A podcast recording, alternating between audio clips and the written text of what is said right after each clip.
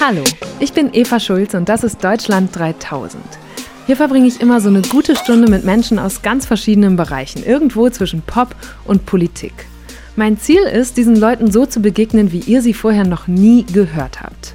Deutschland 3000 soll euch, mich und meine Gäste auf neue Gedanken bringen, weil man, wenn man jemand anderes kennenlernt, auch immer ein bisschen was Neues über sich selbst erfährt. Was mir von Anfang an ganz wichtig war bei Deutschland 3000 ist, dass wir nicht aus Versehen zu so einer Stadtsendung werden.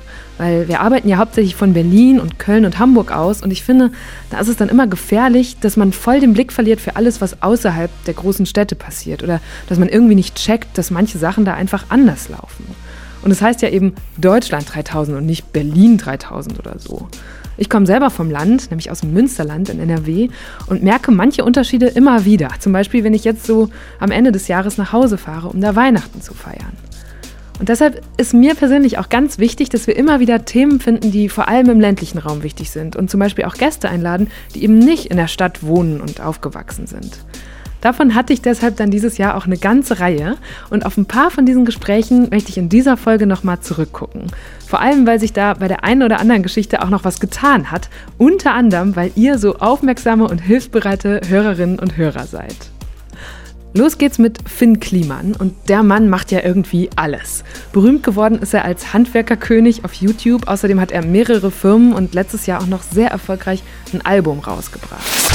Ich bin riesig, aber du viel größer als ich. Alles jetzt, alles wichtig, aber wichtiger als du ist mir nicht. Und dann gibt's natürlich noch das Klimansland.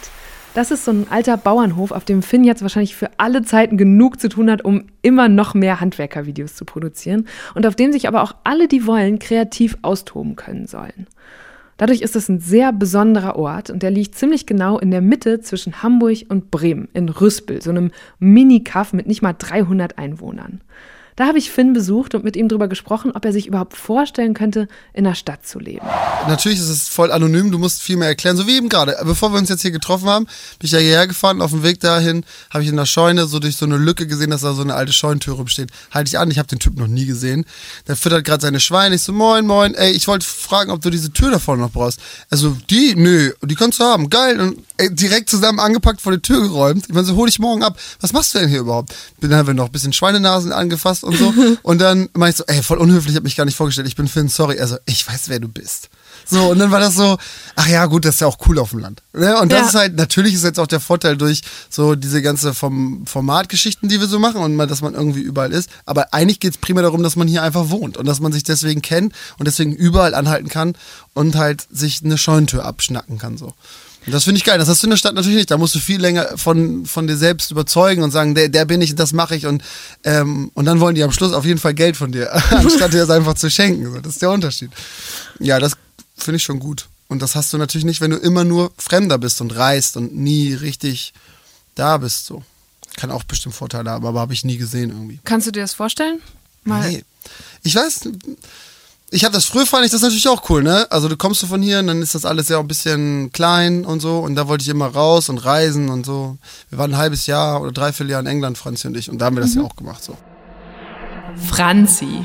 Die beiden sind schon als Teenager zusammengekommen und seit über 16 Jahren ein Paar. Inzwischen haben sie ein Haus zusammen und wirken zumindest nach außen mega cool.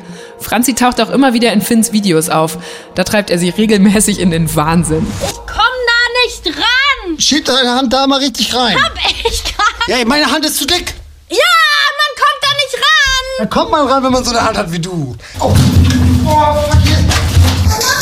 Scheiße, hier kommt Wasser raus. Da ist Strom, Achtung! Dibi, du hast, du hast bist den... du nicht, weil die Seite total schief ist, Alter. Nein, Deswegen. überhaupt nicht. Trotzdem ist sie aber sehr viel entspannter und insgeheim manchmal auch sehr viel lustiger als er. Wie sich das wohl anfühlt, wenn der Freund auf einmal so bekannt wird. Kannst du verstehen, dass ähm, ganz viele Leute in der Stadt Landleben für uncool halten und dass umgekehrt Leute, die auf dem Land wohnen, sich von Städtern so entfernt fühlen? Und hast du den Eindruck, das wird doller in Deutschland oder Nee, war das glaube, schon immer so? Ich glaube schon, dass die eher zusammenwachsen, so, weil Städter wollen immer, ist jetzt ja auch ein neues, modernes Ding, so in die Vorstadt, also Vorort, vor einer Stadt ziehen und so und dann einen alten Bauernhof haben wollen. Speckgürtel. Und so. Speckgürtel. Aber bloß nicht zu weit raus. Ja, genau. Bitte noch LTE, Breitband und Richtig, auch eine vernünftige Zuganbindung. ja, genau. Genau. Also, ey, verstehe ich voll, ne? Dass die Leute wollen Platz und und gerade Individualisten brauchen irgendwie Freiraum, um sich auszuleben und so und den finden sie nicht immer in der Stadt. Also viele der Vorurteile stimmen ja auch, was Städte und was Dörfler angeht. So, das ist Welche Vorurteile stimmen hier Ja. über Rüspel? also ich finde schon, dass diese, dieses, in der Stadt wird einfach wahnsinnig viel gesprochen ähm, über Dinge, die man mal tun möchte und auf dem Land redet man relativ wenig und tut das einfach. Und das ist eine Sache, die ich voll doll merke, dass wenn ich in die Stadt fahre, dann treffe ich Freunde von, was weiß ich, Anno, ne, und die, die wollen immer noch mal eigentlich diese Partyreihe auf die Beine stellen und so. Und eigentlich müsste ja dieses Label, ja, es geht jetzt auch demnächst los, wenn wir den ersten Song erstmal raus haben und so, boah, Alter, ey. Und hier macht dann halt keiner Musik, sondern der, der, der baut sich eine neue Aufhängung für seinen Gabelstapler und hat dabei aber irgendwie voll was Unglaubliches erfunden. Und, äh, und hat niemand jemals was davon erzählt, sondern er benutzt das einfach, weil er das brauchte. Und dann kommst du vorbei und sagst, was ist das denn? Ja, da brauchten wir, damit wir das hier in ein drittes Regal da reingekriegt haben. So wie klug ist, das musst du dir patentieren lassen. Und dieser, diese, das ist eine große Kluft. Das ist auch wieder typisch Finn. Der sieht überall sofort die Geschäftsidee dahinter. Und ich glaube, ähm, dass es voll klug ist, solche Menschen zu vermengen und durcheinander zu wirbeln, damit irgendwie wilde Ideen und Pragmatismus irgendwie aufeinandertreffen und dann entsteht etwas Geiles. Und ich glaube, also Klimasand ist ja zum Beispiel genau dieser Ort. Ne? Genau das versuchen wir hier und machen hier. Leute aufeinander schmeißen, auf den Haufen werfen und dann setzen sie sich zusammen und machen was Cooles. Das, ja, und ich, ich würde in der Stadt, also ich habe manchmal Bock auch so, ne, für einen Tag nach Hamburg oder so. Gerade beim Mucke machen finde ich das ganz toll, dass wenn du so, bei mir ist es immer so eine Sinuskurve, ne? Du hast so ein, ein Hoch, dann schreibst du ein paar geile Sätze und machst ein paar schöne Akkorde und dann falle ich immer wieder ins Tief. Immer, ist immer hoch, tief, hoch, tief. Und in den Tiefphasen würde ich gerne raus und mir eine Cola am nächsten Spedi holen. So, Hier einmal- gibt's keinen Ja, Spedi. Alter, vergiss es. Um Hier ist, halb was ist sechs. das gegenüber? Vereinsheim vom Ja, TUS da kannst du den? Korn abholen, Ja. aber auch nur, wenn die Jungs noch da sind. Und das geht eben nicht. Und dann sitzt du da alleine so und danach fällst du noch tiefer in dieses Loch, weil du kannst nirgends hin, niemand hat mehr Zeit, alle pennen und so. Um halb sechs habe ich gerade gesagt. okay, nicht ganz so schlimm. Aber äh, um die Uhrzeit kannst du dann nochmal jemand schreiben, aber du kannst nicht fliehen so. Du musst immer eine Stunde irgendwo hinfahren. So, und das, dafür wäre Stadt gut. Und deswegen habe ich schon öfter überlegt, ob ich mir nicht so eine Einzimmer kleine Pisswohnung irgendwo in Hamburg hole oder so. Und dann einen Tag die Woche einfach hinfahren. Und dann aber direkt morgens auch wieder weg. So. Also keine, keine Lust da irgendwie länger zu bleiben. Aber das wäre dann so die, Möglichkeit, Stadt und Land wieder zusammenzubringen. Also ich denke natürlich auch gleich an dieses gesellschaftliche Ding, ne? Wenn du irgendwie Parteienlandschaft anguckst, dann hast du, ich glaube, hier in, was ist das, Rotenburg ist der Wahlkreis. Da werden jetzt nicht so viele die Grünen gewählt wie jetzt in Hamburg, Mhm. Ja. zum Beispiel in der Stadt. Ist Also so. das ist ganz unterschiedlich. Aber es teilt sich ja auch richtig krass auf Dörfer auf, ne? Mhm. Also es gibt richtig, die siedeln sich zusammen. Dann hast du einen Ort, der ist super rechts. So, gibt's. Dann gibt's den nächsten Ort, nur CDU. So, wo du denkst, hä, die sind irgendwie zwei Kilometer voneinander entfernt. Was ist da passiert? Aber dann hat dann irgendwie, das ist eine Familie oder so. Das ist dann ja meistens ein ganzes Dorf. und dann geht so über fünf Zäune, wird besprochen, was man will. Genau, und dann wird halt viel gesprochen und so und dann siedelt sich das immer von, von einem großen Hof ab oder so. Sowas gibt's halt. Also die sind schon parteiisch, wollte ich so. Wie ist das hier? Was, wie nimmst du das hier wahr? Ja, oder so Zeven und so. Neu- Jetzt was Partei Ja, oder so angeht. sind die politisch und sind die auch fern von der Stadt? Also wie lange fährt man hier? Hamburg ist eine Stunde, oder? Ja, Bremen. dreiviertel, ja. Das geht ja noch. Das geht noch. Nee, die, also es kommt immer drauf, es kommt drauf an, die sind schon eher regional interessiert. Wir hatten jetzt Mhm. zum Beispiel gerade Bürgermeisterwahlen. So, das ist dann ein Thema, das geht hier richtig durch. Da fahren die alle ähm, ins Rathaus und dann hält jeder da seinen Vortrag und dann entscheidet halt, entscheidet man, wer ist denn für die Samtgemeinde jetzt der richtige Ansprechpartner. Die, also es interessiert, natürlich interessiert Menschen das auch überregional, aber, aber Klar, da bist du halt direkt betroffen, Genau. ne? was der Typ entscheidet. Ja, exakt. Und Ja. das ist dann, äh, das dann auch ähm, parteiunabhängig eigentlich. Es geht um die Person und was macht die für die Region. Und äh, das interessiert Leute, glaube ich, viel mehr, wenn überhaupt. Also ich, ich glaube, alle haben so für ihr Dorf einen Plan und dafür brauchst du die Politik eigentlich irgendwie auch nicht so richtig. Die gibt's dann irgendwo übergeordnet, existiert die, aber den Spielplatz bauen wir sowieso selber um, weißt du? Das, Ja. ist, das ist das, was viele Leute interessiert, mich ja auch eingeschlossen. Also ich denke so, ey, wenn wir jetzt hier was verändern wollen, dann bräuchte ich doch euch alle überhaupt nicht für. So, ich, klar, ich verstehe, wofür das ganze Thema da ist und dass man da ein bisschen drüber nachdenken muss. Aber wenn du jetzt ganz fokussiert um die Region ähm, dich drehst, dann packt dir jeder sein Problem irgendwie selber an und löst das. Aber wenn du irgendwie so einen überdimensionalen Penis in ein Feld springst, dann rufen die wahrscheinlich schon mal an und sagen, Die, Po- die Politik jetzt nicht unbedingt, aber äh, äh, das Ministerium für innere Sicherheit. Ja, gut, siehst du. Ja. Das Ministerium für Innere Sicherheit hatte vom kleinen Rüspel mit seinen 250 Einwohnern wahrscheinlich noch nie gehört, bis Finn und seine Gang zu Silvester 2017 beschlossen haben, es mal so richtig krachen zu lassen. Sie haben einen 100 Meter langen Penisumriss in einen Acker gesprengt und damit ein kleines Erdbeben ausgelöst. Also buchstäblich. Oh, fuck. Wir haben es gemacht! geil! Geil! Sieht der denn aus? Wir haben Pimmel ins Feld gekriegt! Das sieht so super aus! Projekt Megapimmel kann man sich auch noch auf YouTube angucken. Ich packe den Link in die Show Notes. Aber bitte nicht nachmachen. Und ich bin halt dann, weil ich natürlich auch um meine Nachbarschaft bedacht bin, das ist ja auch sehr lokal von mir ähm, verortet, meine Sorgen, ähm, bin ich dann einmal überall rumgegangen, habe mich dann nachträglich natürlich aus Versehen entschuldigt dafür und habe bei ein, zwei Leuten die Gardinen wieder aufgehängt. Ähm, das, aber das ist dann auch ein sehr lokales Problem. Ich wusste nicht, dass das so eine Schallwelle dann auch in sogar äh, angrenzende Samtgemeinden eindringen kann. Aber naja, ich musste eine Satellitenschüssel Neueinstellung äh, bezahlen. Aber da bin ich mir bis heute nicht sicher, ob das wirklich stimmte. Ich glaube, der hat das Oder Problem ob das einfach dankbar war, dass genau, du gerade vor der Tür standst. Das glaube ich. Ja, und ansonsten war alles gut. Dann gab es noch einen kleinen Zeitungsartikel, glaube ich, und ich habe ein bisschen was bei Facebook posten müssen und so und äh, dann war alles wieder gut. Was man bei Finn sofort merkt, ist, der kann nicht einfach mal nur so chillen. Er hat immer direkt das nächste Projekt im Kopf, tausend neue Ideen und ist auch nie zufrieden mit dem Ist-Zustand. Über diese Rastlosigkeit haben wir lange gesprochen und das, was Finn zu sagen hatte, hat viele von euch sehr inspiriert. Ein Hörer hat mir sogar geschrieben, dass er, nachdem er die Folge gehört hat, beschlossen hat, seinen aktuellen Job zu kündigen und doch noch mal zu studieren. Es ist aber übrigens nicht so, dass Finn ich auch davon träumen würde, es irgendwann mal ruhiger angehen zu lassen. Ich weiß nicht, ich warte auf, auf das Ereignis. Also und damit meine ja, aber ich du glaubst nicht, da noch dran. Ich glaube da nicht mehr dran, nee. wenn, wenn, du, du du redest schon so lang davon. Ja, ja, das Als wäre es irgendwie mit zufälligerweise auch schon mal irgendwann. Ja, es ist ja natürlich genau das Gleiche. Dass, hm, also ich warte jetzt nicht auf den Burnout oder so, sondern ich warte auf. Ich, also, guck mal, es, Brian hat mir zu Weihnachten ein richtig cooles Geschenk geschenkt, ne? Äh, ein Roadtrip nach Italien zu, ähm, oh, jetzt weiß ich nicht mehr, wie das heißt. Piu, Piu, Piu, fuck, vergessen. Äh, das ist ein Opa, mittlerweile, Opa 70 Jahre alt, mit seiner Frau. Die sind irgendwo in Norditalien in so einer Art sieht aus wie ein Dschungel, ist wahrscheinlich nur so ein Wald. Und die Frau wollte ein Restaurant aufmachen und da Sandwiches verkaufen. Und dann hat er für die Kinder vor der Tür so eine kleine Attraktion gebaut wie auf dem Spielplatz. Einfach ein Fahrrad aufgehängt, womit du so hin und her schwingen kannst. So, und dann hat er angefangen, der musste dieses Fahrrad bauen und hatte keine Ahnung von nix und äh, ist dann in die Stadt gefahren zum Schweißer, wollte sich da was schweißen lassen, der hatte keine Zeit, also durfte er das selber machen.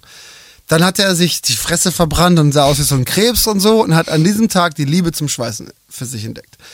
Und dann hat er angefangen, diesen kleinen Spielplatz auszubauen zu einem Erlebnispark eigentlich. Und der wird immer größer und immer und immer und immer größer. Und wenn du da umsonst, äh, wenn du da isst, dann kannst du umsonst auf diesen Vergnügungspark. Mhm. Und in diesem Vergnügungspark macht er jedes Jahr eine große Attraktion. Und die sind so gigantisch geworden. Der baut riesengroße äh, so wie so ein Schaukelpferd in monströs, so 10 Meter Durchmesser, 15 Meter hoch. Der baut Achterbahnen, schweißt er selber, baut der alles selber. Der macht jeden Tag ein, äh, jedes Jahr ein Projekt. Hat da so eine kleine Butze. So, und der hat eine kleine Butze da und der schaut sich all seine Bauten aus der Natur ab, guckt sich an, wie ein Vogel ein Blatt irgendwo hinzieht und kopiert Techniken aus der Natur und setzt sie um. Der ganze Vergnügungspark funktioniert komplett ohne Strom, nur mit menschlicher Kraft. Und dieser Typ über den gibt es so eine Zwei-Minuten-Dokumentation, wie der im Regen in seiner kleinen Hütte ist und da alleine irgendwie so ein Puschen was schweißt. Dann kassiert er ein paar Leute vorne in dem Sandwich-Shop von seiner Frau ab und erzählt ein bisschen was über seine, über seine Sachen. Und Brian so, wir gucken uns das beide an und er guckt mich an und meint so, Finn, Alter, das bist du. Das bist du. Und ich gucke mir das an und, und denke so, boah, der hat's, der ist aber viel mehr als ich. Der hat, na, der macht ähnliche Sachen, aber der hat, der hat's geschafft zu verstehen, was wirklich wichtig ist im Leben und hat das ganz einfach runtergebrochen auf seine kleine Familie und seine Leidenschaft. Und das macht er und alles andere ist ihm ganz egal. Und der sitzt da und verschwendet Zeit, indem er einfach in den Regen guckt und irgendwie Vögeln zuschaut, wie sie Blätter irgendwo hinziehen und Käfern, wie sie Sachen zusammenrollen, weil er natürlich auch im tieferen Sinne da wieder was rausziehen kann für seinen Vergnügungspark. Das heißt, sein Leben hat irgendwie ist so rund und hat so einen Sinn und er hat es irgendwie verstanden, da drin glücklich zu sein. Der und das ist sich genug. Ja, und, und das hat mich so beeinflusst und hat mir so imponiert, wie er das geschafft hat. Und da dachte ich so, ey, das muss ich sehen erstmal und ich muss diesen Typen unbedingt treffen und ich, und ich möchte das verstehen, wie er das macht. Weil ich glaube, das könnte auch mein Weg sein. So stelle ich mir den voll vor, ne? Mit Franzi, die macht so einen kleinen Blumenladen, ich bastel irgendwas so.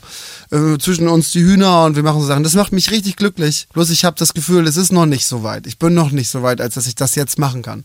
Sondern ich muss jetzt alles machen, bis ich an dem Punkt bin, wo ich sage, so, das ist jetzt mein Traum und den lebe ich ab jetzt. Und jetzt machen wir das. Und das ist jetzt der neue Fokus und alles andere kommt weg. Es klingt total schön und vor allem ist es ja alles schon da. Genau, ich Du könnte es hast die einfach Hühner tun. schon, ihr habt die Blumen Ja. schon. Ja, wir- Du genau. hast die Franzi schon. Ja, und ich könnte ja auch, man könnte Weichen jetzt so stellen, dass ich sage, ich ziehe mich jetzt Stück für Stück aus allen verschiedenen Sachen raus, ähm, verkaufe das und das und das und das und mache so verschiedene Sachen und dann müsste ich wahrscheinlich, könnte ich das da so rumbasteln. 60 Jahre lang. Ja, 60 Jahre lang. So wie er das auch gemacht hat. Der hat mit 25 angefangen oder mit 30.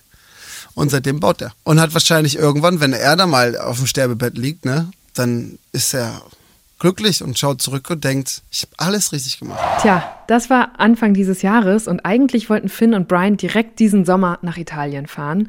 Ich habe ihn jetzt noch mal gefragt und irgendwie war ich gar nicht überrascht, dass sie es nicht geschafft haben. Zu viel zu tun, zu viele Projekte. Aber nächstes Jahr, hat Finn geschrieben. Und naja, ich bin gespannt. Kurz nach dem Besuch im Klima ins Land bin ich dann nach Hause gefahren, in meine Heimat nach Borken in Nordrhein-Westfalen. Aber dieses Mal ausnahmsweise nicht nur, um meine Familie zu besuchen, sondern auch für Deutschland 3000. Ich habe da nämlich Julia Becker getroffen. Die kennt ihr vielleicht aus dem Neo-Magazin Royal. Da ist sie Autorin und tritt manchmal auch zusammen mit Jan Böhmermann auf. Und dieses Jahr hat sie außerdem einen Roman veröffentlicht. Das Leben ist eins der härtesten, heißt er, und spielt ausgerechnet in Borken. Was ist das bitte für ein herrlicher Zufall? Du hattest schon entschieden, dass dein Buch in meiner Heimatstadt Ja, spielen soll. Du warst aber noch nie hier. Ja, ich glaube, deswegen habe ich es auch entschieden, weil ähm, ich habe so ein bisschen auf der Landkarte geguckt. Ich wollte unbedingt, dass es in NRW spielt, weil NRW ist irgendwie so meine Heimat.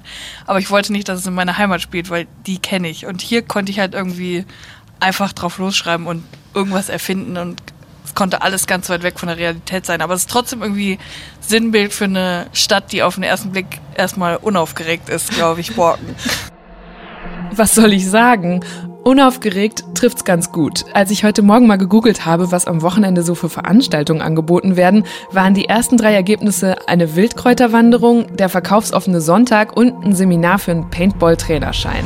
Und wie ist dein erster Eindruck jetzt, wo du eben Auf den zweiten Blick ist Borken auch unaufgeregt und es gefällt mir sehr. Es ist sehr schön ruhig und angenehm. Aber es ist auch Ja, Sonntag. Also ich genau, weiß nicht, es ist Sonntag. Sonst ist- vielleicht ist hier die Hölle los auf diesem Platz. Aber ja, äh, vielleicht, wir müssen mal ein bisschen erzählen, wie es hier aussieht. Also wir sind am Borkener Bahnhof, sitzen hier auf einer, äh, in diesem so Regenunterstand. Echt, ich Wo finde es Wahnsinn, dass ihr so Regenunterstände habt, wirklich. Ja, auch das so ist Luft, alles- äh, windgeschützt. Also das Verrückte ist, hier gab es früher so ein ganz, ähm, ich glaube, so ein Bahnhofsgebäude, wie du es dir vorgestellt Ja. hast. Und das ist vor ein paar Jahren abgerissen worden. Und dann haben sie hier diesen, was ist das, einen großen Parkplatz mit ein paar Bushaltestellen hingesetzt. Ja, wie so ein Rondell. Und genau, es so ist, also hier rund. können sehr viele Busse halten, dann sieht man den Parkplatz und auf den Gleisen, es gibt halt wirklich einen Zug, in dem bist du eben gekommen, Ja. einmal die Stunde und das hier ist der Endbahnhof. Früher konntest du mit dem Zug bis in die Niederlande fahren, das haben sie irgendwann eingestellt und seitdem enden die Gleise da vorne bei ähm, dem, der Fastfood-Kette mit dem großen Buchstaben. Aber jetzt auch, wenn wir mal hier rausgucken, da hinten siehst du so den Borkener Kirchturm, das ist die Post. Das, da ist so ein die Post, Bäcker. das ist doch einfach nur eine Packstation. Nee, nee, da, da ist auch eine Postfiliale. Ach so, okay. Dann hier ist die Arbeitsagentur. Ich Hinter dachte, der das ist der Post- Bahnhof.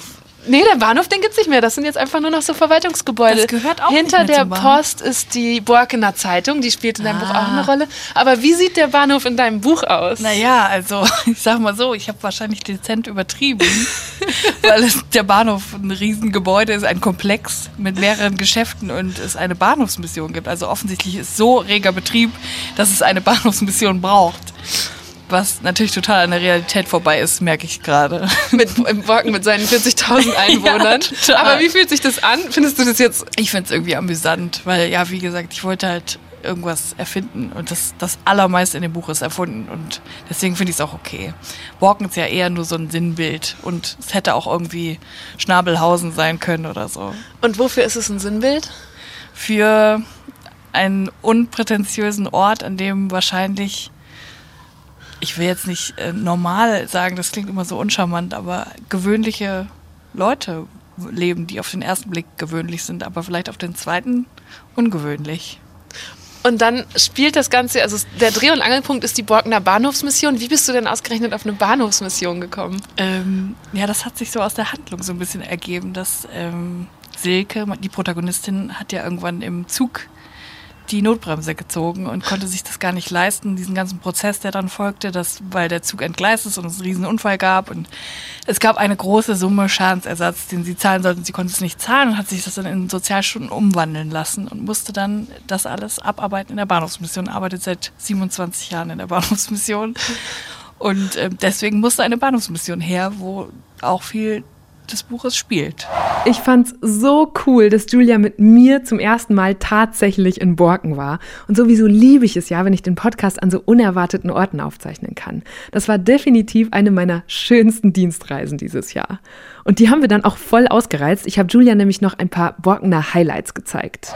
Und meine Mutter ähm, hat heute Morgen vorgeschlagen, ich soll dich doch ins Auto packen und eine Runde der Borkener Kreisverkehre mit dir machen. Oh, bitte. und wir könnten das jetzt noch machen. Das wäre meine größte hast. Freude. Ja, okay. Ja. Dann machen wir das jetzt machen. Deine Mutter ist auch mega cool. Ja, Wir ich können fand dir auch auf dem Weg cool. noch einsame mit dir durch die Vor allem, sie wüsste viel besser. Sie hat mir eben, sie hatte so eine, sie hat so richtig eine Route entworfen, äh, wo wir jetzt hinfahren sollen. Ich habe das auch auf Kreisverkehrroute, ihr Handy- könnt hat die gesagt, verkaufen. Ja, das, Das wie gesagt, mega. ich mache auch bald die Julia Becker Borken Das Gedächtnistour. ist mega.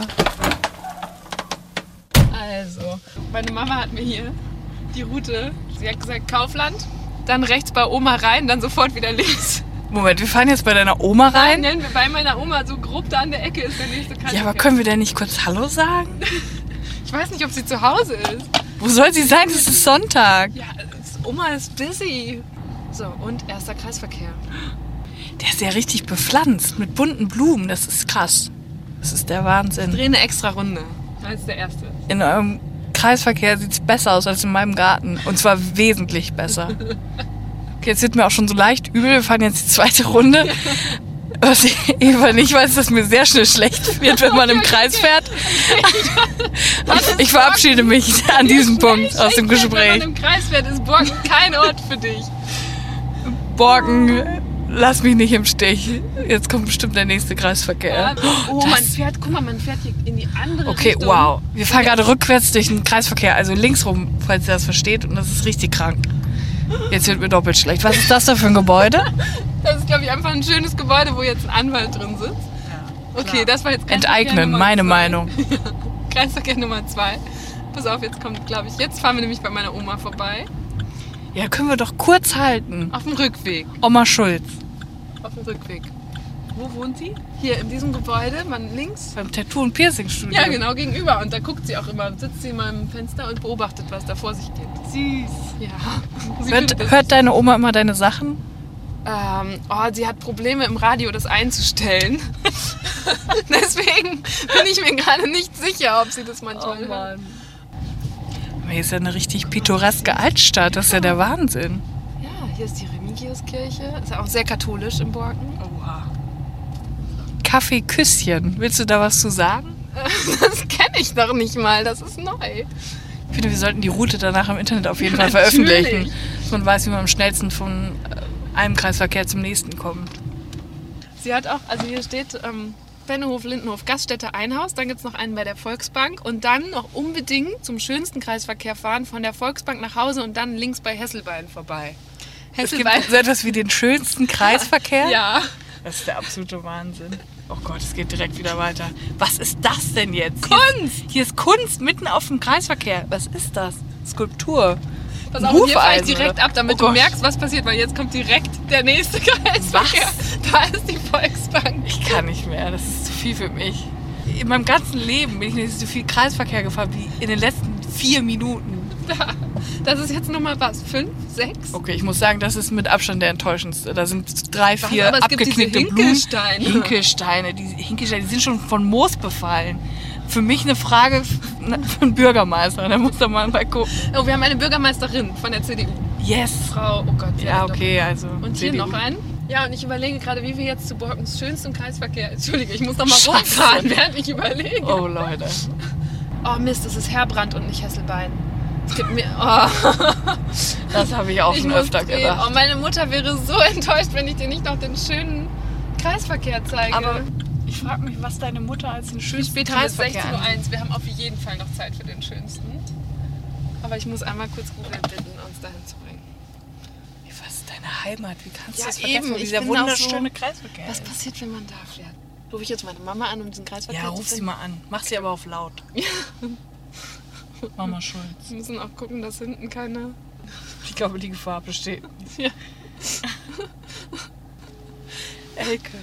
Hallo Eva. Hallo Mama, hier bin ich mit Julia. Ja, Und hi. wir haben Hi, schon- Julia. Wir haben schon ungefähr sechs Kreisverkehre gesehen. Also es hat richtig gut geklappt. Aber jetzt, jetzt finde Ja. ich den super schön nicht. Und ich bin nämlich zu Herbrand statt zu Hesselbein gefahren. Ja, Herborn ist doch richtig. Ja, aber du hast Hesselbein gesagt. Aber das heißt, dann Ja, fahre ich weiter ja- raus aus der ja Stadt. früh. Genau. Und Genau, dann, okay, dann bin ich doch nicht falsch. Ich, bin- ich bin ja gerade Nee, komplett nee. verunsichert vor Aufregung, weil ich das alles mit Julia teilen kann jetzt. Ja, genau. Also Herbrand äh, ist, äh, war früher Hesselbrand. Okay, dann fahre ich da weiter und wir sind nicht mehr weit weg. Und dann bin ich gespannt, Nee. ob sie den auch so gut findet. Ja gut, der ist ja jetzt im Moment äh, steingartenmäßig, äh, blüht ja noch nichts so, aber das ist ja für uns immer so der schönste Kreis. Ja. Alles klar. Ciao. Also Herbrand war früher Hesselbach. Hat sie das jetzt gerade so Wenn gesagt? sie mir das vorher mal gesagt hätte, jetzt macht doch alles Ja, du, das ist ja auch das, wenn du in so einem kleinen Ort wohnst und das sind alles so Referenzen, wenn sich dann was ändert, dann dauert es zehn Jahre, Ja. bis das so ins kollektive Gedächtnis übergeht. Ja. Aber wie deine Mutter auch selbstverständlich von einem Kreisverkehr schwärmt.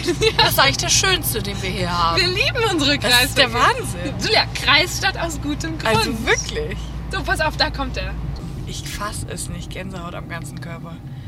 Ja, guck da, Pavillon. Mit Rindenmulch. Steingarten. Da wurde richtig gearbeitet. Das ist ein kleiner Zen-Garten. Ja. Krokusse. Und hier mitten im Industriegebiet auf einmal dieser traumhafte Kreisverkehr. Es ist wirklich, es ist der absolute Oberhammer. Das waren die Kreisverkehre von Borken. Es ist der Wahnsinn. Das exklusive Online-Extra, wie beim Neo-Magazin. ja, ich kann nur Gutes berichten. 10 von 10. Das Beste ist, dass mir vor ein paar Wochen eine Hörerin geschrieben hat, die selbst aus Borken kommt. Und die konnte das Mysterium aufklären, warum ausgerechnet Borken so dermaßen viele Kreisverkehre hat.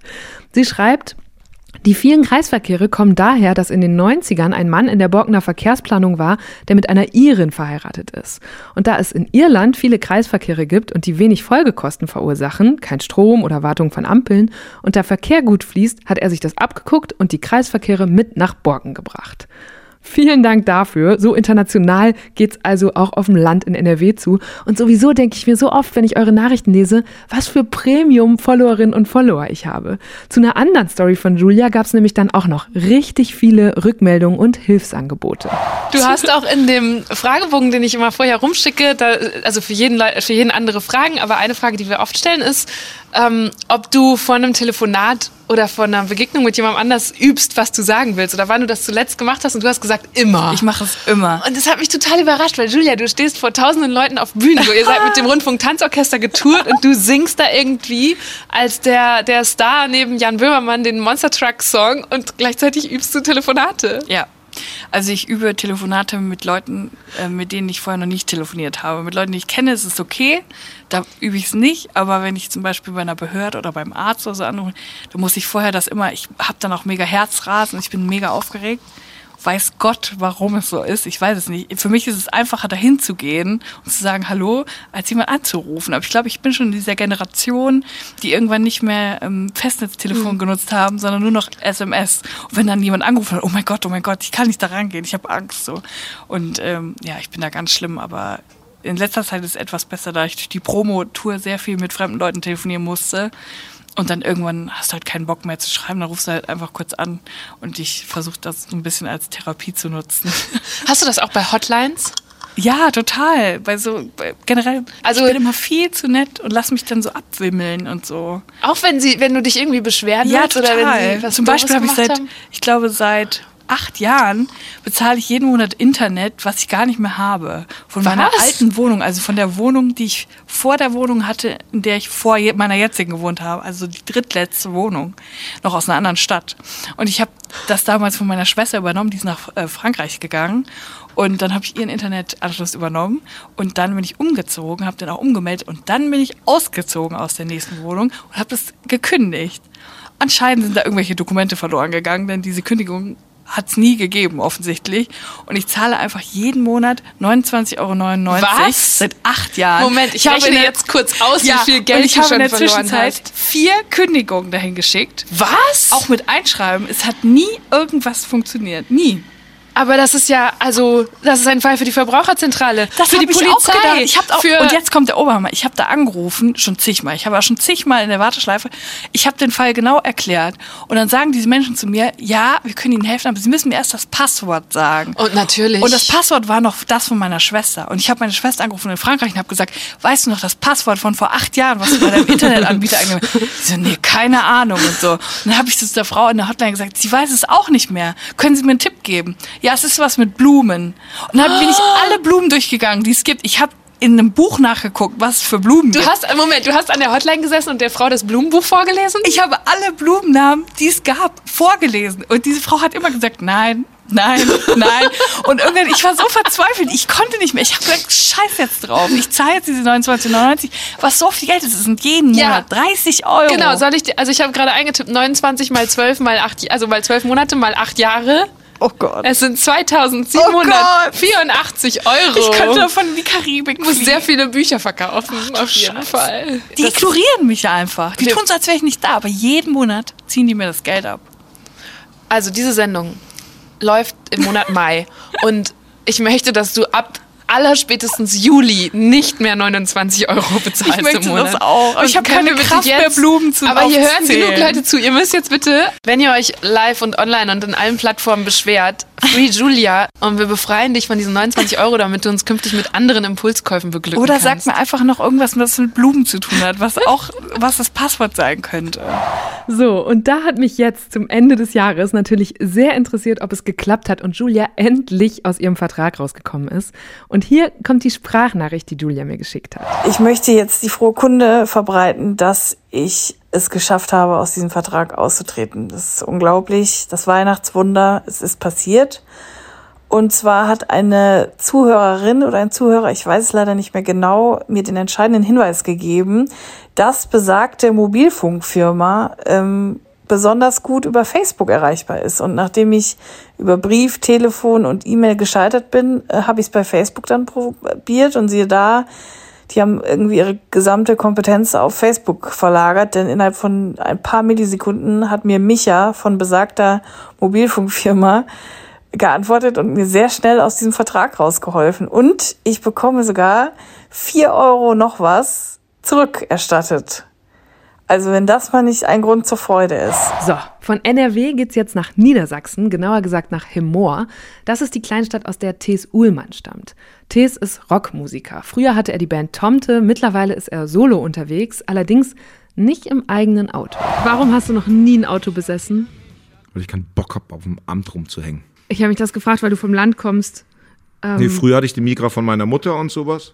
Und hier in Berlin, ähm, nein, ich, das ist. Dann hat man noch so eine Sache und nee, sowas alles. in der Stadt kann ich es verstehen, aber so, als ich über dich Ja, in ja Hemmoor in nachgedacht habe. Was ich habe einen Führerschein und sowas und ich Okay, kann super du. Auto fahren. Und ähm, aber irgendwie, das ist Was ist das Kennzeichen von Hemmoor? Cooks. Cooks, gehört Ja. zu Cuxhaven. Ja. Das, guck, das Zeichen von äh, daneben ist äh, Stade, STD, Mhm. Sexual Transmitted Diseases. So, ein Kumpel von mir meinte das noch mal so, er so, Alter, was für ein abgefahrenes Kennzeichen. Ich, was denn? Er so, STD. Und ich so, wir leben da alle seit 120.000 Jahren. Ne? Noch keiner aufgefallen.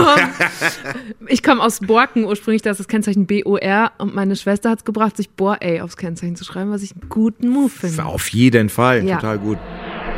Borken, Hemmoor, Stade. Um Orte wie die geht es auch in dem Buch, das Thees gerade rausgebracht hat.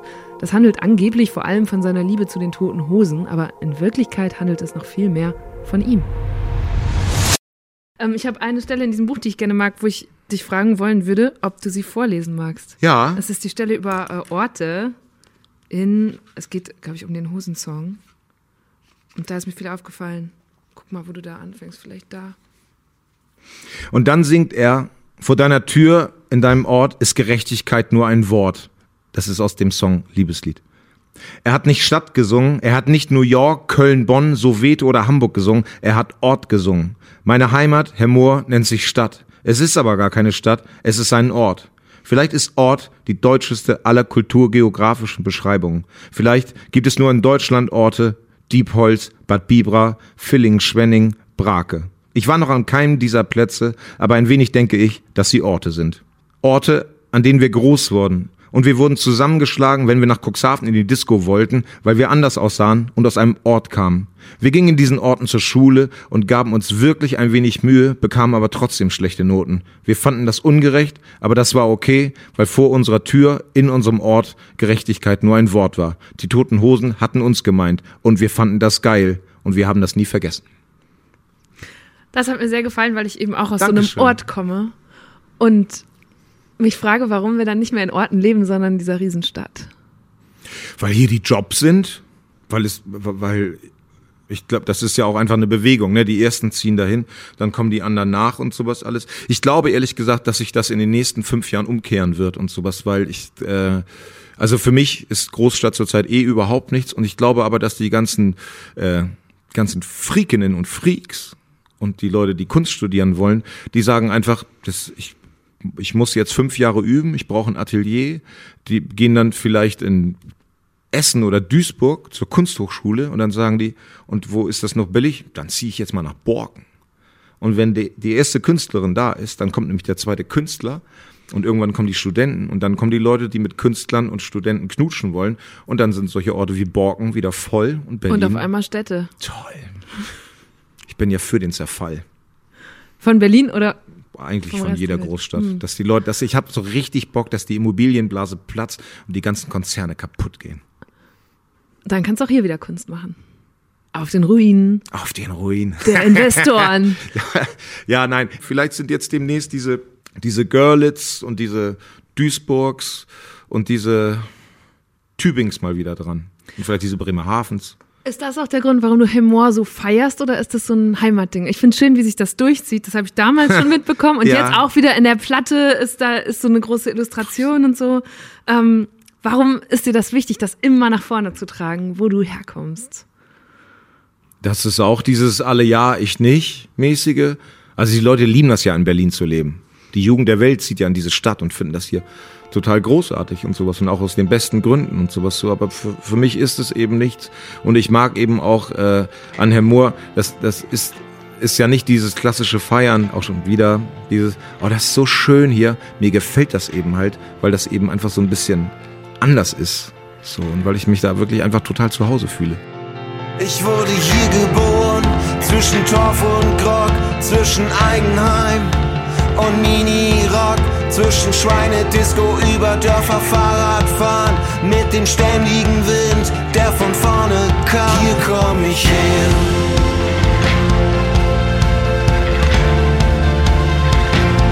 Hier bin ich geboren.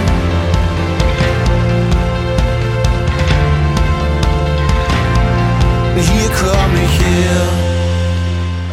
In Borken hatte ich keine politische Jugend. War das in Hemmoor anders? Oder? Ähm, also die Politik kam über meinen Vater, der mich einfach gezwungen hat, schon äh, früh Nachrichten zu gucken. Und dann, dann war man einfach angezündet. Ich hatte wahnsinnig gute Politiklehrer, die mich auch ganz schön angezündet haben oder die ein Interesse an der Welt geweckt haben. Und ähm, ich war dann ja früh mit Musik in Kontakt. Und äh, also ich wollte unbedingt Gitarre spielen. Damit meine ich meinen Pastor äh, Herrn Erdmann, Uwe Erdmann. Und ähm, der hat für Konfirmanden hat er einen Schrammelkurs angeboten, wo man die ersten sechs, sieben Akkorde lernt. Und ich bin zu ihm hingegangen, so, ey Uwe, ich möchte gerne in den Schrammelkurs. Er so, Thees, das ist nur für Konfirmanden und du wirst erst noch konfirmiert. Da habe ich gesagt, ich weiß.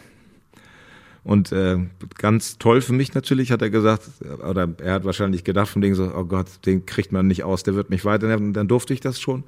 Und, ähm, und dann war das aber toll, dass äh, alle Leute, die sich so ein bisschen politisch interessiert haben und für Heavy Metal interessiert haben und sowas, die haben sich dann wirklich in der evangelisch-christlichen Jugend getroffen. Hm. Und, äh, und da wurde dann auch über, über Antirassismus und Apartheid und soziale Gerechtigkeit geredet. Das war dann bei mir so die politische Bewegung. Das war wirklich eine gute Stunde mit Tees. Ich hatte mich auch unheimlich auf dieses Gespräch gefreut, weil ich schon als Teenie auf seinen Konzerten war. Ich glaube, ich habe dich mit 17 oder 18 zum ersten Mal live gesehen, auch noch mit einer anderen Band. Ähm, das war damals äh, Buchstaben über der Stadt, Um war gerade raus ja. mit Tomte. Und ich erinnere mich auch noch, dass bei diesem Konzert damals jemand äh, seiner Freundin einen Antrag gemacht hat. Der kam auf die Bühne Oh bei nein. euch. Ja, ja, das ist passiert. Und ich habe mich gefragt, wie das. Und es war in Hamburg Wie- einfach das Konzert oder nee, das war war das? nicht in Hamburg. Das war, glaube ich, in Köln oder so. Okay. Ich komme aus NRW. Ähm, und der hatte sich, glaube ich, einen Song gewünscht und dann hast du ihn hochgeholt und dann gab es diesen Antrag und ich habe mich gefragt, wie geht einem das so als Band und ist das der Inbegriff Ach, ich von weiß Rock nicht. oder ja, gar nicht nein, mehr also Rock? Moment, also es, also Leute machen das ja häufiger, Leute lieben das auch. Ich würde das ehrlich gesagt heute, glaube ich, nicht mehr machen, weil ich das zu übergriffig finde. Also ich habe große Probleme mit der Exaltiertheit und den Gefühlen von anderen Menschen. So und deswegen würde ich das, würde ich das heute, glaube ich, nicht mehr so machen. Und wisst ihr, was das Beste ist? Der Mann, den ich damals bei Tees auf der Bühne gesehen habe, der, der seiner Freundin den Antrag gemacht hat, der hat sich nach der Folge bei uns gemeldet. Simon heißt er und hat geschrieben, ich bin der, der seiner Freundin Maria damals auf dem Festival in Köln einen Heiratsantrag gemacht hat.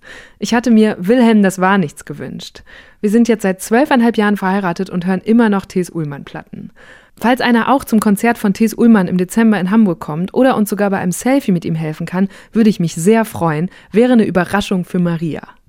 Naja, da kann ich natürlich helfen. Und deswegen rufe ich diesen Simon jetzt einfach mal an. Hallo, hier ist Eva Hallo. von Deutschland 3000. Das ist, äh, das ist total irre. Ich habe dieses Interview gehört, das hat mir eine Freundin geschickt, weil die auch wusste, dass ich so ein T.S. Ullmann-Fan bin. Und ähm, dann habe ich das Interview gehört und dachte so, ey, das bin doch ich. Ne? Also, beziehungsweise wir. Das ist ja genau der Heiratsantrag, den du da quasi gesehen hattest.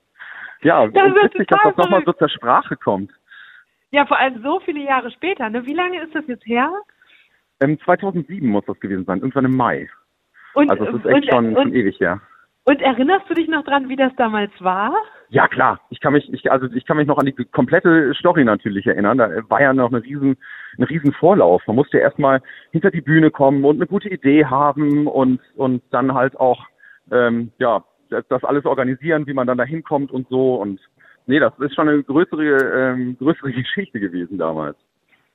Und als du jetzt das in dem Interview gehört hast, da hat Thes ja gesagt, sowas würde er heute eigentlich gar nicht mehr machen. Wie ging's dir denn, als du das gehört hast? Ja, ähm, als, als du schon diese Frage oder als es schon so in die Richtung ging, dachte ich so, ähm, dass, dass der, dass der als Misanthrop quasi genau sowas sagen würde. Habe ich schon so ein bisschen antizipiert vorher, dass er dass, dass das kommen würde.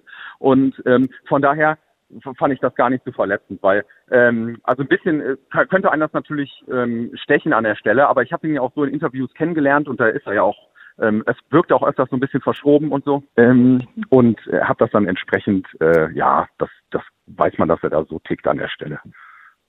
Würdest du denn heute nochmal genau so diesen Antrag machen? Ja, das würde ich nochmal genauso machen. Also das auf jeden Fall.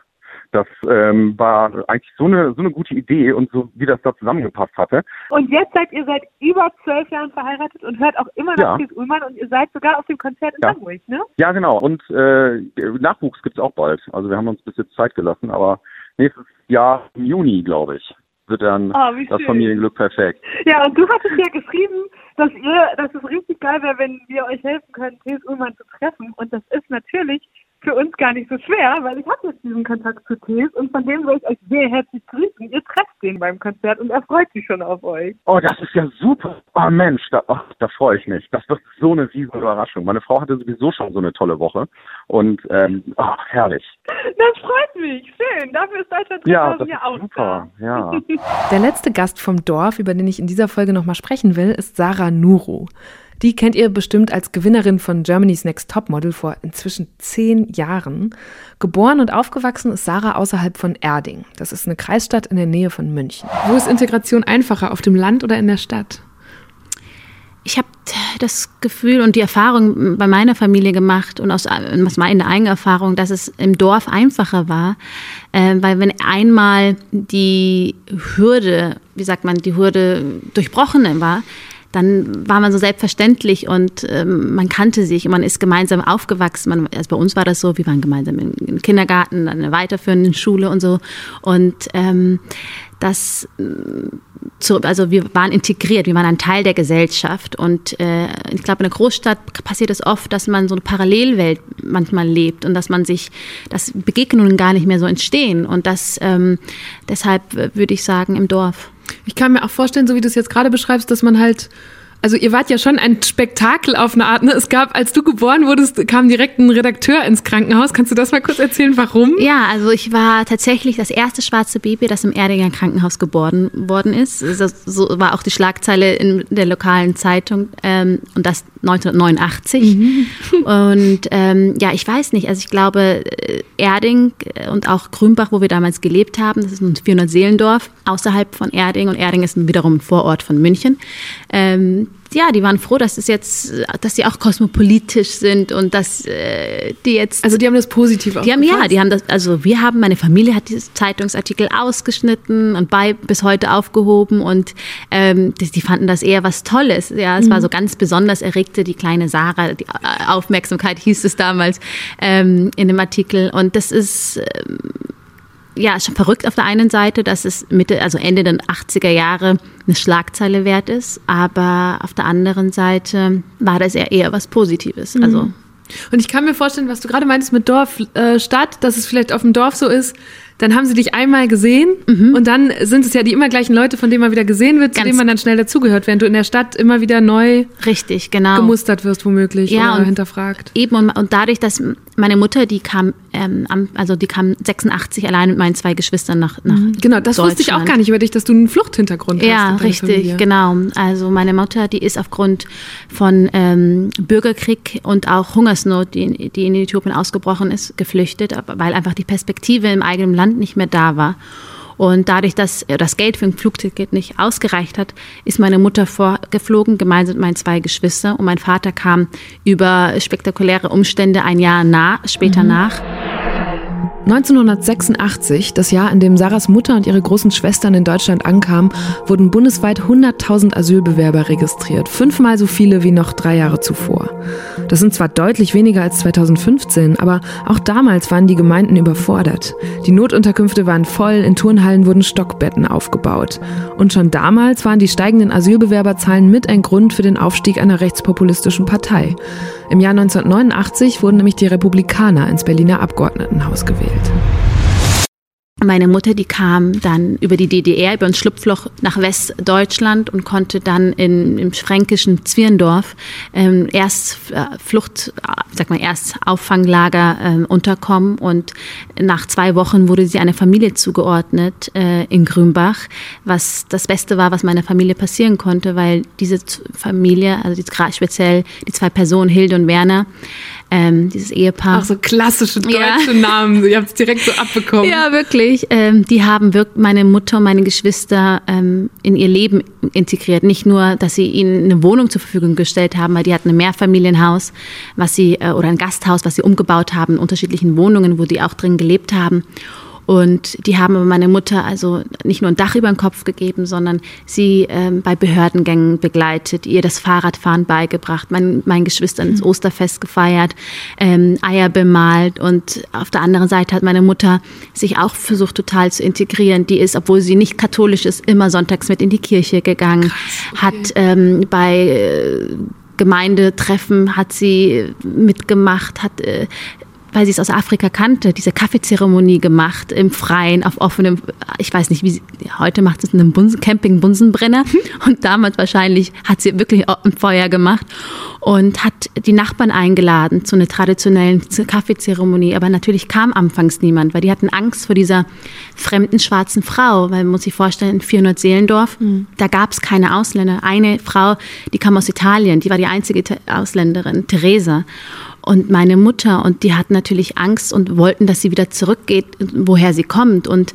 irgendwie hat meine Mutter aber äh, geschafft, ähm, die Leute umzupolen. Und, und ich glaube, dadurch, dass meine Mama und später auch mein Vater äh, den Schritt gemacht haben und mutig waren und auch ähm, sich versucht haben anzupassen, ohne dabei ihre eigene Kultur zu vergessen, ähm, haben die für uns Kinder schon sehr viel geebnet, sodass für uns die Frage kam gar nicht mehr auf, woher kommt ihr, wer seid ihr, weil uns gab, meine Eltern waren ja schon da mhm. und die Eltern kannten sich, die waren schon befreundet und das macht schon sehr viel aus.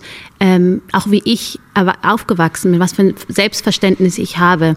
Ich sehe mich zu 100 Prozent als Deutsche. Nur weil ich eine dunkle Haut habe, macht mich das aber nicht zu weniger deutsch. Ich bin hier aufgewachsen, ich bin hier zur Schule gegangen, meine Freunde sind alle aus Deutschland und ich denke Deutsch, ja. Aber auf der anderen Seite, was heißt das schon? Also es, ähm, ich werde ganz oft auch immer die Frage gestellt, bin ich, fühle ich mich eher deutsch oder eher äthiopisch?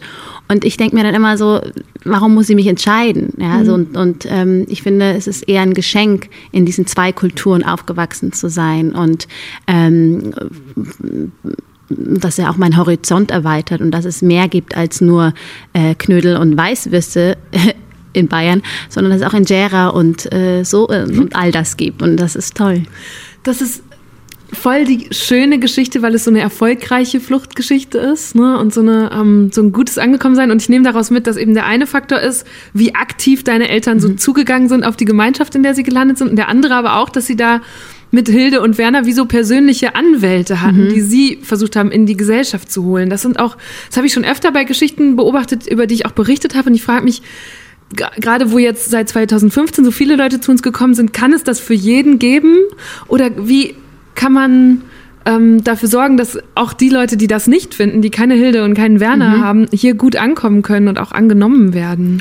Ja, ich glaube, dass ähm, ich muss vielleicht auch dazu sagen, dass mir war gar nicht bewusst, dass ich eigentlich auch oder dass meine Familie so Flüchtlingsfamilie ist. Also ich bin ja hier geboren und wir sind hier integriert und all das, dass man das vergisst.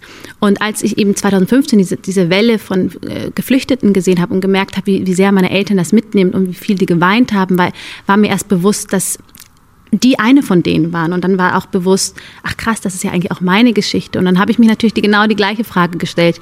Warum hat es damals funktioniert und warum sind wir eine vermeintlich äh, äh, Erfolgsgeschichte, eine gelungene Integration und warum klappt es heute nicht? Und, und das vor 33 Jahren. Ähm, und, ähm, und ich glaube, dass wir mehr Beispiele brauchen von positiven äh, Geschichten, positiven Erlebnissen, wo es funktioniert hat, aber auch ähm, von Menschen, die bereit waren, ähm, die fremden Menschen anzunehmen. Weil das zeigt doch eigentlich nur, dass jeder die Bereitschaft hat, also jeder die, die, die, die Möglichkeit hat, eigentlich Gutes zu tun. Und, ähm, und dass man eigentlich nicht darauf hoffen darf, dass es jemand anders tut, sondern dass es in jeder, bei uns allen, genauso bei mir, ähm, die Verantwortung liegt, ähm, zu fragen, hey, brauchst du Hilfe bei der Übersetzung? Kann ich dir irgendwie helfen? Ähm, den Nachbarn, der vielleicht aus Syrien kommt, aus dem Irak oder so, ähm, einfach mal an, das anzubieten und, ähm, und nicht hoffen, dass eben, dass sich von alleine klärt. Glaubst du, dass wir alle aufnehmen können? Ich glaube nicht, dass wir alle aufnehmen können. Ähm, wir haben aber Platz. Ich bin der Meinung, es muss reguliert werden. Es braucht eine Struktur und es braucht auch einen Leitfaden, wie man damit umgeht, weil es bringt nichts, wenn die Leute hier sind, aber hier nicht arbeiten mhm. können, weil sonst mhm. wissen sie auch nicht mit ihrer Zeit anzufangen. Und es ist auch wichtig, dass, das, das habe ich auch bei meinem Vater damals gemerkt. Ihm wurde verweigert, dass er einen Sprachkurs bekommt, als er hier ankam, Krass, ja. ja, weil er Automechaniker ist und man ihm gesagt hat, er braucht dafür nicht die deutsche Sprache, sondern er braucht seine Hände. Und, äh, und das ist natürlich dann. Wie hat er es dann gelernt? Der hat dann selbst, der hat dann, ja, mit wenig Geld, was er verdient hat, hat er dann irgendwie einen Sprachkurs dann versucht zu finanzieren, aber auch viele Jahre später, weil er ähm, Geld verdienen musste, weil er eine drei, drei Kinder, mittlerweile drei Kinder hatte und äh, eine Frau, die, die, die alle ja irgendwie ernährt werden müssen. Und ich glaube, ähm, dass viel mehr Leute wollen, aber dass eben einfach auch sehr mhm. viele Steine im Weg liegen und das nur funktioniert, wenn auch die Strukturen drumherum passen. Das war eine Geschichte, die ich vorher überhaupt nicht kannte. Sowieso gab es bei Sarah richtig viele Überraschungen für mich. Bevor ich mich auf unser Gespräch vorbereitet habe, wusste ich zum Beispiel auch gar nicht, dass sie zusammen mit ihrer Schwester ein Social Business gegründet hat. Die beiden vertreiben fairen Kaffee aus ihrer Heimat Äthiopien und unterstützen damit Frauen da vor Ort. Vom Modeln hatte Sarah nämlich ziemlich schnell genug.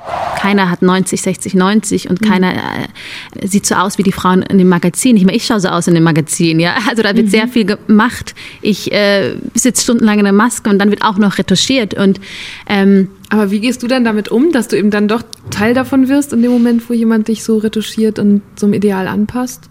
Ich hatte Schwierigkeiten damit eine lange Zeit, ähm, als nur als bei, schönes Beiwerk zu, äh, zu, gesehen zu werden und auch ähm, da, darüber definiert zu werden.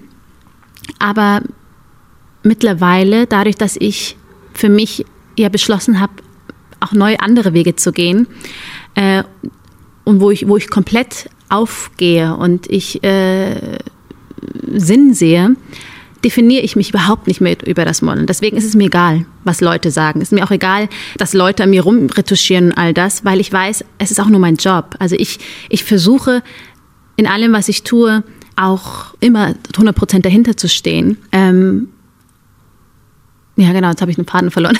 Nein, aber ich habe, also, ich denke mir so, wohin will ich jetzt eigentlich in meiner Aussage? Nein, aber ich will eigentlich damit sagen, dass es wichtig ist, dass gerade Entscheidungsträger bei Magazinen, im Fernsehformaten, dass sie eben wirklich auch Menschen zeigen, die Transgender sind, die mhm. äh, Plus Size, also Body, also dass man auch mal ein bisschen Body Positivity ähm, in die Richtung geht und dass das nicht mehr geht, dass man nur blond, blauäugig und äh, 90, 60, 90 Maße haben darf und dass ähm, ich finde, dass da noch sehr viel gemacht werden muss. Genauso was Inklusion von, von People of Color oder auch ähm, eben, wie gerade gesagt, ja, Menschen mit äh, unterschiedlichem Background. Und hast du dich immer schon sicher in deinem Körper gefühlt? Du beschreibst in dem Buch ja auch so typische Casting-Situationen, wo es wirklich nur darum geht, rein, einmal mhm. gemustert werden, wieder raus. Oder du hast hier vier Pfund zu viel oder da ist ein Zentimeter zu dick oder sowas. Was also macht das mit einem mit ja, 19? Mm, also bei mir war, ich hatte einen sehr einschneidenden Moment. Da bin ich ähm, das erste Mal in New York gewesen, äh, zur New York Fashion Week und sollte mich bei einem Casting ähm, Agenten vorstellen. Und ich weiß noch, wie ich ähm, dorthin gegangen bin. Und das Absurde war, ich war ein, eine Woche vorher in Äthiopien, das erste Mal im Landesinneren mit einer Organisation und war wirklich mit Armut konfrontiert. Und plötzlich äh, war ich dann, also gestern noch in Äthiopien und heute in New York und sollte mich diese Agenten vorstellen und die haben meine Maße genommen und der Agent blickt auf, als er gehört hat, dass mein Hüftumfang bei 94 Zentimeter ist und der hat mich angeguckt und gesagt, ich solle wiederkommen, wenn ich bei, bei unter 90 bin. Und normalerweise wäre ich zurück im Hotel und hätte geheult und hätte versucht, mich in den nächsten Monaten runterzuhungern. Aber dadurch, dass ich vorher ja in, Äthiopien war, also wirklich einen Tag vorher, und ich mit, wirklich, mit, mit, mit Armut konfrontiert worden bin und gesehen habe, was es heißt, wenn Menschen hungern müssen, weil sie nicht zu essen haben und nicht hungern, weil sie einem verzerrten äh, Schönheitsideal entsprechen wollen. Und das hat sehr viel mit mir gemacht, dass ich, ähm, es hat mich auf gewisse Weise beschützt und auch gerettet, weil ich sonst geglaubt hätte, was dieser Agent von mir verlangt, dass ich so auszusehen habe und das ist, ist ja Quatsch, ja. Und ich bin da nie wieder hingegangen und ich habe auch keine Diät gemacht und ich habe mich auch nicht runtergehungert, weil ich akzeptiert habe, so wie ich bin und das und, und auch verstanden habe, dass nicht ich das Problem bin, sondern das System einfach mhm. verzerrt ist und dass äh, da einfach ganz, ganz verzerrte und absurde Maßstäbe gelten. Viele von euch hat Sarah in dieser Folge sehr beeindruckt. Wir haben wirklich jede Menge Kommentare und Nachrichten bekommen. Auf Instagram hat zum Beispiel der User Izzy Hole geschrieben, Solch eine interessante Frau. Man sollte öfter hinter die Fassade schauen und nicht nur beim ersten Eindruck bleiben. Und Björn hat auf Facebook kommentiert, ein sehr interessantes Interview, welches mir einmal mehr vor Augen geführt hat, dass man nicht in Schubladen denken soll und was für klasse Menschen es doch gibt.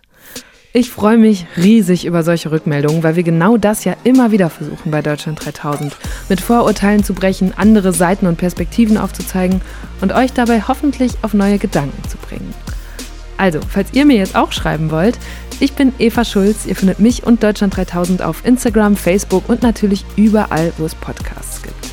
Und übrigens, einige von euch haben auch immer wieder gefragt, ob ihr nicht auch selber mal solche Entweder-Oder-Fragen einreichen könnt, wie die, die ich den Gästen immer in den Interviews stelle. Und das könnt ihr bitte sehr gerne. Schaut mal auf unserem Instagram-Kanal vorbei, da gibt es einen Post, unter dem wir eure Fragen sammeln. Und falls ich dann eine von den Entweder-Oder-Fragen, die ihr vorschlagt, tatsächlich dieses Jahr verwende, kriegt ihr ein paar von unseren mega freshen Deutschland 3000 Socken dafür. Ich bin schon sehr gespannt und vorfreudig. Jetzt aber erstmal bis nächste Woche. Macht's gut. Deutschland 3000 ist ein Podcast von 1Live, Bremen Next, Das Ding, Fritz vom RBB, MDR Sputnik, Enjoy, Puls, UFM, Unser Ding und Funk.